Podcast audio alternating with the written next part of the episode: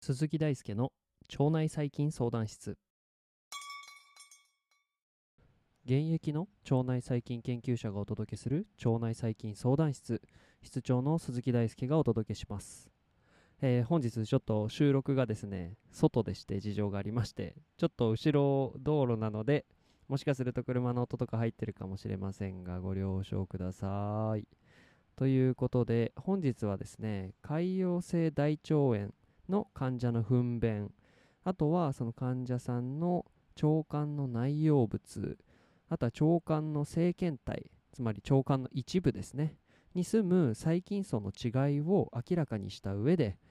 潰瘍性大腸炎の炎症を持っている患者さんと、えー健常者の細菌層の違いを比較した研究についてご紹介していきます。この研究の重要な点は糞便のみならず腸管内容物や、えー腸管の生検体つまり腸管粘膜の一部を内視鏡と、まあ、監視という、まあ、ハサミみたいなものによって採取して細菌層の違いを論じているというところにあります。なぜ重要なのかというと現在行われている腸内細菌研究の主流っていうのは、え糞便微生物の研究だからです。えー例えば、えー今回注目しているのは炎症性腸疾患である潰瘍性大腸炎を考えています。見ます、えー実際に腸管で炎症反応を引き起こすのは、えーちょっと今後ろに赤ちゃん通ってますね。これ聞こえてますかね？わかんないか。すいません、えー、と脱線しましたが今ちょっと考えてみるのは炎症性腸疾患である潰瘍性大腸炎です、えー実際に、え腸管で炎症反応を引き起こすには、え腸管の粘膜つまり上皮細胞に対して何らかの影響を、まあ、細菌ないしは何かが与える必要があると、えそれが、え細菌が細胞外へ放出する例えば抗原みたいなもので影響を与える可能性もありますしあるいは細菌が上皮細胞に付着することでムチンを分解するなどの、まあ、ある意味特特設特設的な直接的な相互作用っていうのも考えられるとつまり糞便を見るだけでは腸管の表面で起こっていることすべてを理解するということはできないんじゃないかという視点をこの研究では持っているんですね。まあ、もう一回お話しすると、まあ、炎症っていうのは腸管の上皮細胞とかで起こっていると、えーそうなった場合にその炎症に対してどのように細菌が影響を与えているのかっていうのはその糞便中の細菌を見るだけではわからないところもあるというところが、えー視点としてあります。えーでは実際に糞便あるいは腸管内容物あるいは腸管の生検体の間でどのような細菌層の違いがあるのでしょうか、えー研究内容に迫ってみましょう。はい。ということで本研究では16名の潰瘍性大腸炎患者と15名の健常者に協力をしてもらって、えーその方々の糞便や腸管内容物あとは腸管生検体の採取をします。えー細菌層の解析は 16S リボソーマル RNA 遺伝子によって行っています、えーちなみにですねこの腸管生検体の採取に用いられている監視、まあ、ハサミのようなものなんですがはなんと日本の企業オリンパスの製品です、まあ、こういう感じで論文の中に日本の内容が名前が出てくるっていうことは結構嬉しいというか見ているとちょっと嬉しくなりますよね。はい。ということで、えーまず結果に移るんですけれどまずはサンプリング方法、まあ、つまり糞便なのか内容物なのかあるいは生検体なのか、えーという違いによる細菌多様性の変化です、えー生検体生検体において確認された細菌の種類は糞便及び腸管内容物と比較して多いということが分かりました。またサンプル内の細菌層の多様性というものを反映した、えー指標であるアルファ多様性を比較すると、えー糞便と、えー腸管内容物そして、えー糞便と生検体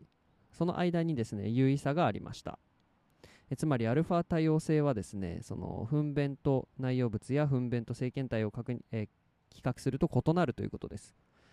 また、えーサンプル群内の、えー多様性を反映した、えつまり糞便のサンプル群や、え腸管内容物のサンプルの集まりの中での多様性を反映したベータ多様性を比較すると糞便腸管内容物 腸管内容物そして生検体の間には有意差があったと、まあ、ここから細菌層のま多様性の観点から各サンプルに存在する細菌層は異なるということが示唆されました。えー、この結果は各サンプル群間の細菌層の違いを比較するパーマノーバの、えー、結果によっても支持されています。一方ですね、えー、糞便と腸管内容物の間には、えー、非軽量多次元スケーリングという、まあ、一種の、えー、統計学的手法によって、え比較したところ関連性があるということが示されました。唯一その生検体サンプル自体は他のサンプルと比較して異なるということが示唆されました。え続いてですが、えー、今まではサンプリングの手法に基づく間違いみたいなものを見てたんですが、えー、潰瘍性大腸炎か否かというところでも見ていきたいと思います。えー、いずれのサンプリング方法においてもですね、え潰瘍性大腸炎の患者において、えベルコミクロビア門の、え存在量が多いということが分かりました。えまた多様性の比較をすると糞便サンプルにおいては患者と健常者の違いが認められたのに対して、えー、腸管内容物と生検体サンプルにおいては認められないという結果となりました、えー、最後に、えー、腸内細菌層か、えから、え疾患か否かを判別するモデルを作っていきます、えラスト回帰による